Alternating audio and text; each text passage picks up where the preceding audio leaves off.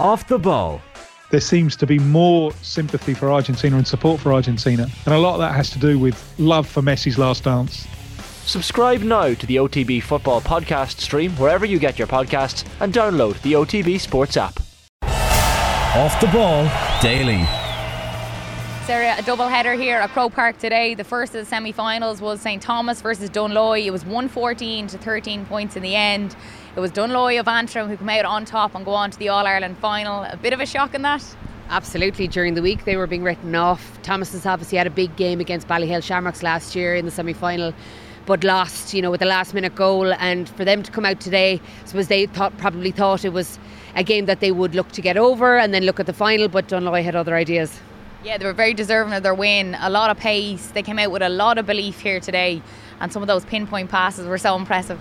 Really, really liked their distribution today. Keelan Molloy the goal, which was an exceptional goal in the second half, was just one of, I suppose, the brilliant things that he did all day. His distribution, finding Conal Cunning inside full forward, caused lots of problems for St Thomas's. I don't think they were ready for the pace of that Dunloy attack.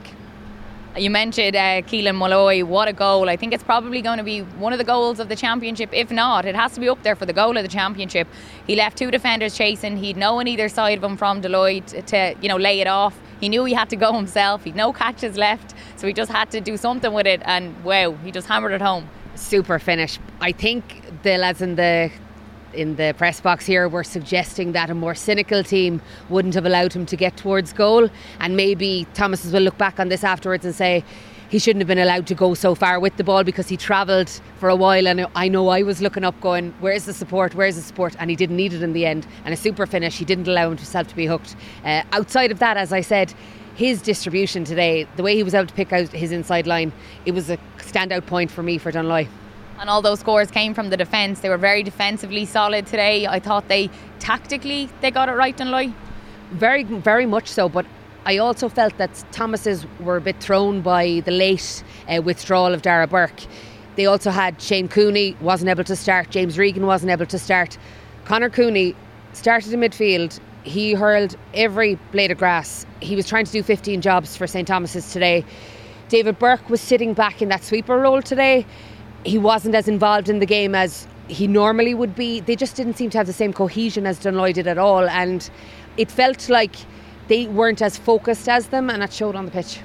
Yeah, I thought Conor Cooney was exceptional here today. As you said, he was probably doing a, a hell of a lot of the work in there, but they really held on in the end, Dunloy, and they were well worth their win.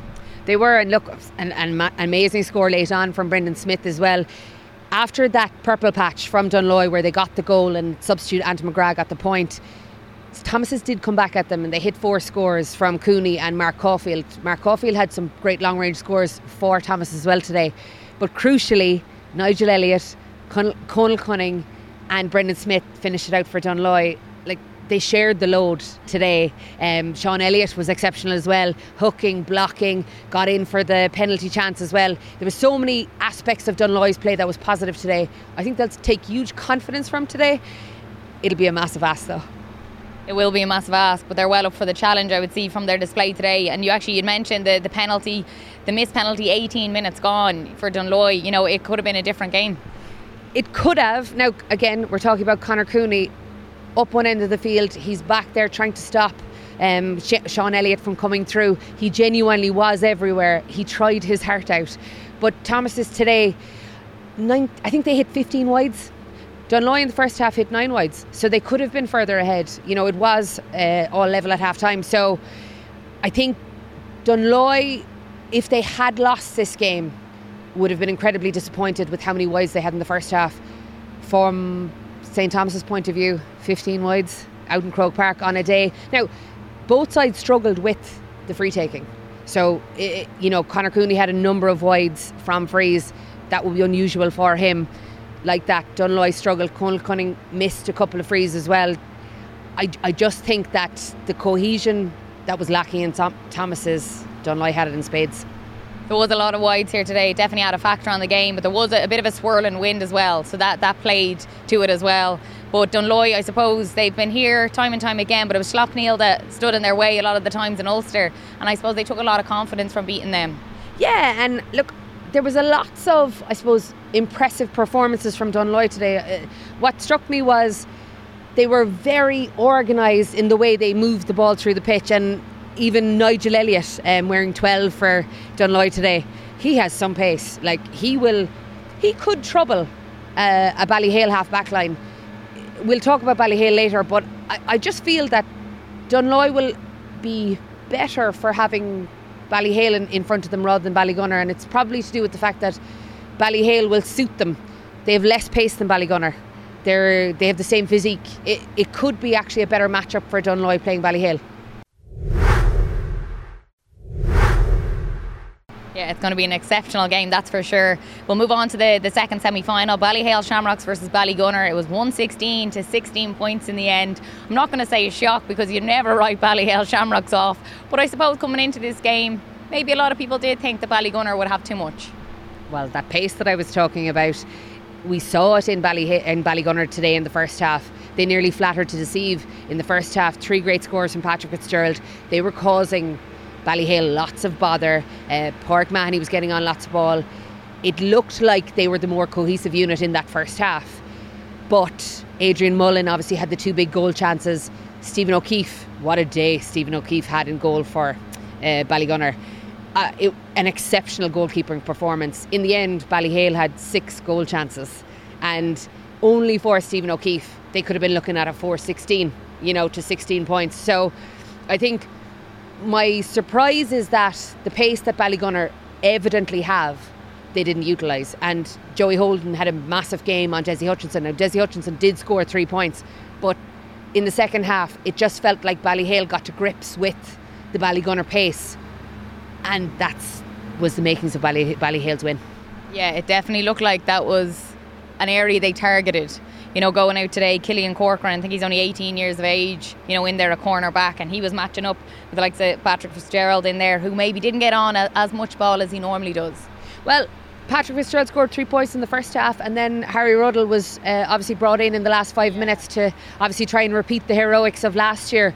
It, it did just seem like it was a game of two halves for Ballygunner because they were so focused and they were so organised in the first half. Their distribution was excellent in the first half and then in the second half, they came out and they just couldn't deal with the physicality of Ballyhale. You know, those goal chances in the second half, it was it was around 45 minutes. That was the purple patch.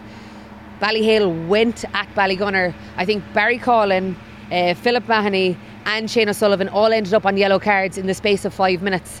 Um, Philip Mahony obviously took down Colin Fennelly. He was on a yellow when he took him down. The penalty was awarded he didn't get a second sanction. Uh, potentially lucky to stay on the field because in the next breath, Shane O'Sullivan takes down TJ Reid and he gets a yellow. So if the game had gone a different way, perhaps it had been a talking point afterwards that Philip Mahony stayed on the field on a yellow, you know, conceding a penalty so so quickly afterwards. But again, O'Keeffe, you know, outrageous save from TJ Reid first time, but Ballyhale couldn't be stopped. They went at them again, and TJ Reid buries it. He ends up with 1 8 today, 1 uh, 1 from play. He was down on the pitch afterwards with his wife, Neve, and his daughter, Harper, taking a picture. The man is Croke Park personified. Like it, that second half, the way he organised the game, ran the game, Eoin Cody as well. You know, big, big second half. Three great scores. I think he got three, if not four points today.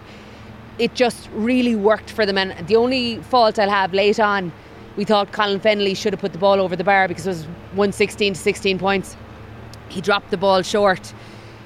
They would have gone four ahead. There was only one play left in it. I'd say his heart was in his mouth thinking, if this drops into the square and Ballygunner get a hand on this, I'll rue that chance.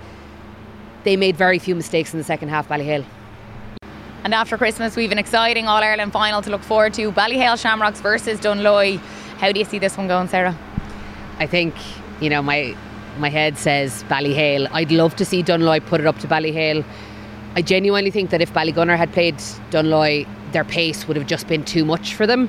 I do think Dunloy have been given a little lifeline with Ballyhale because they don't have the same pace that Ballygunner have. But if you were asking me to be able to mark Adrian Mullen, TJ Reid, Eoin Cody, contend with Richie Reid at centre back, it's an incredible ask for Dunloy to do this, but I'd rather be in a final than not. You know, I think Thomas's will be incredibly disappointed with their performance today. but you can take nothing from Dunloy. They were exceptional today. They were given one opportunity and they've taken it with both hands and they're frightening. Their pace is frightening up front, especially defensively. They were solid as we spoke about. So going in as underdogs, you know, it worked for them today. Who knows? Who knows? But look, uh, I had I hadn't even mentioned Colin Fennelly there. There is so many areas of Ballyhale's game that is exceptional. And, you know, I, I read a Colm Keys piece there literally at the full time whistle where he says they are the best club team of all time. So if he's saying that after a semi final, I think underdogs is not just a tag for Dunloy, it's an epic tag now for them. So they will be under massive, massive pressure to make this a contest after Christmas. Absolutely, we look forward to that one. Hopefully, it's not as cold here in January time. It was Baltic today once again.